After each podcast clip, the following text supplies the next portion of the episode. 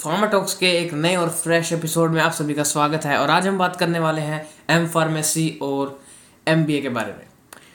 दोस्तों B pharmacy के बाद कई स्टूडेंट्स को कन्फ्यूज़न हो जाती है कि हमें एमबीए की तरफ़ जाना चाहिए या फिर मास्टर ऑफ़ बिज़नेस या फिर आप एक एम फार्मेसी की तरफ़ जाना चाहिए मास्टर इन फार्मेसी तो इन दोनों में, इन कोर्सेज में क्या डिफरेंस है, हमें कौन सा चूज़ करना चाहिए? क्योंकि दोस्तों करियर की बात आती है तो हमें वाइजली चूज़ करना चाहिए आपकी लॉन्ग टर्म में अगर हम बात करें तो हमें लॉन्ग टर्म के ऊपर सोच के ही चलना चाहिए कि आगे हमें क्या चूज़ करना चाहिए कि नहीं।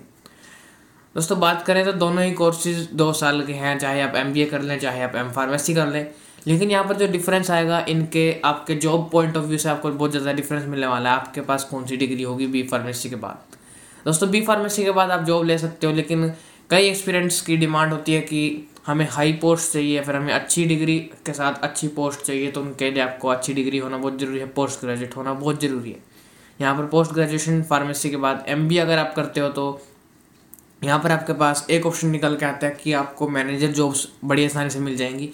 आप मल्टीनेशनल कंपनीज़ के अंदर काम कर पाओगे, आपको हर एक मल्टीनेशनल कंपनी से लेकर फार्मास्यूटिकल कंपनी में आपको मैनेजर अकाउंटेंट्स या फिर आपको जो भी पसंद है एम बी फार्मास्यूटिकल में आपको वो कोई भी एक पोस्ट मिल जाएगी यहाँ पर, कोई इसमें दोराई नहीं है।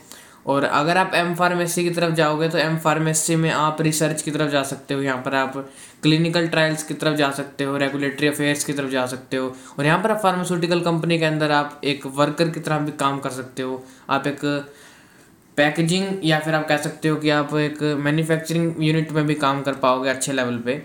लेकिन दोस्तों, यहाँ पर इसमें फ़र्क यहाँ पर जो स्टूडेंट्स का जो क्वेश्चन होता है कि हमें कौन सी चूज़ करनी चाहिए कि नहीं।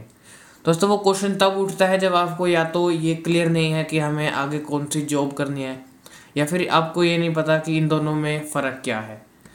दोस्तों, सबसे पहली बात मैं आपको यहाँ पर बताता हूँ कि यहाँ पे फ़र्क कितना होगा।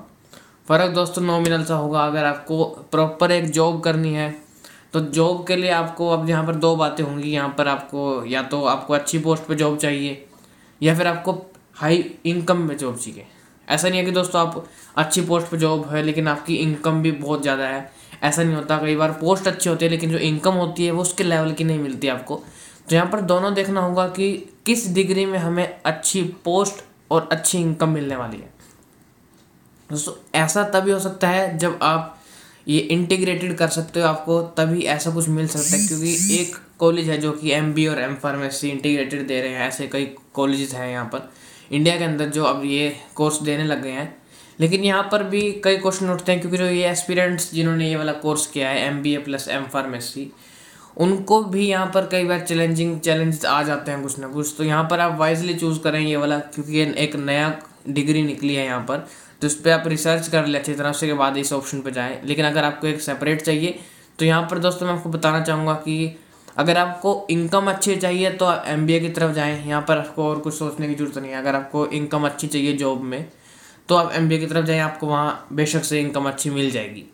और अगर आपको एक अच्छी पोस्ट चाहिए और अच्छी एक रेपुटेड मल्टीनेशनल कंपनी के अंदर एक ड्रग आपको प्रोडक्शन में, आपको यूनिट में काम करना है, आपका इंटरेस्ट प्रोडक्शन के अंदर है प्रोडक्शन यूनिट के अंदर है तो आप एम फार्मेसी करें।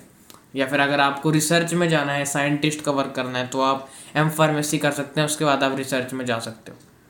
लेकिन यहाँ पर मैं आपको दोस्तों बता दूँ एम फार्मेसी के बाद आपको इतनी सैलरी नहीं मिलेगी कि आप जितनी एमबीए वालों को मिल रही है।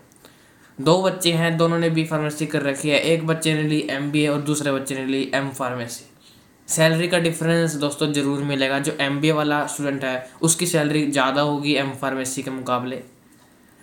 लेकिन एमबीए की जो अगर जिसके पास डिग्री है, उसकी पोस्ट भी अच्छी होगी, ऐसा नहीं है। लेकिन वहाँ पे कुछ वेरिएशन आ जाएगी कि एम फार्मेसी आपका इंटरेस्ट कहाँ पर है। अब ऐसा नहीं है कि हम सोचें कि भाई हमारे को अच्छी इनकम चाहिए तो हम वहाँ एम कर लेते हैं। मान लीजिए आपको उस फ़ील्ड में इंटरेस्ट ही ना हो तो कैसा होगा? तो आप आप वो क्लियर ही नहीं कर पाओगे या फिर आपको इंटरेस्ट ही नहीं होगा तो आप काम ही नहीं कर सकते आगे। तो आपको दोनों तरफ़ से देखना होगा कि आपका इंटरेस्ट किस चीज़ में है और आगे इसका स्कोप कैसा है। सब कुछ क्लियर करके ही आप डिसीज़न लें और मुझे उम्मीद है कि आपका डिसीज़न जो भी होगा वो अच्छा होगा। धन्यवाद।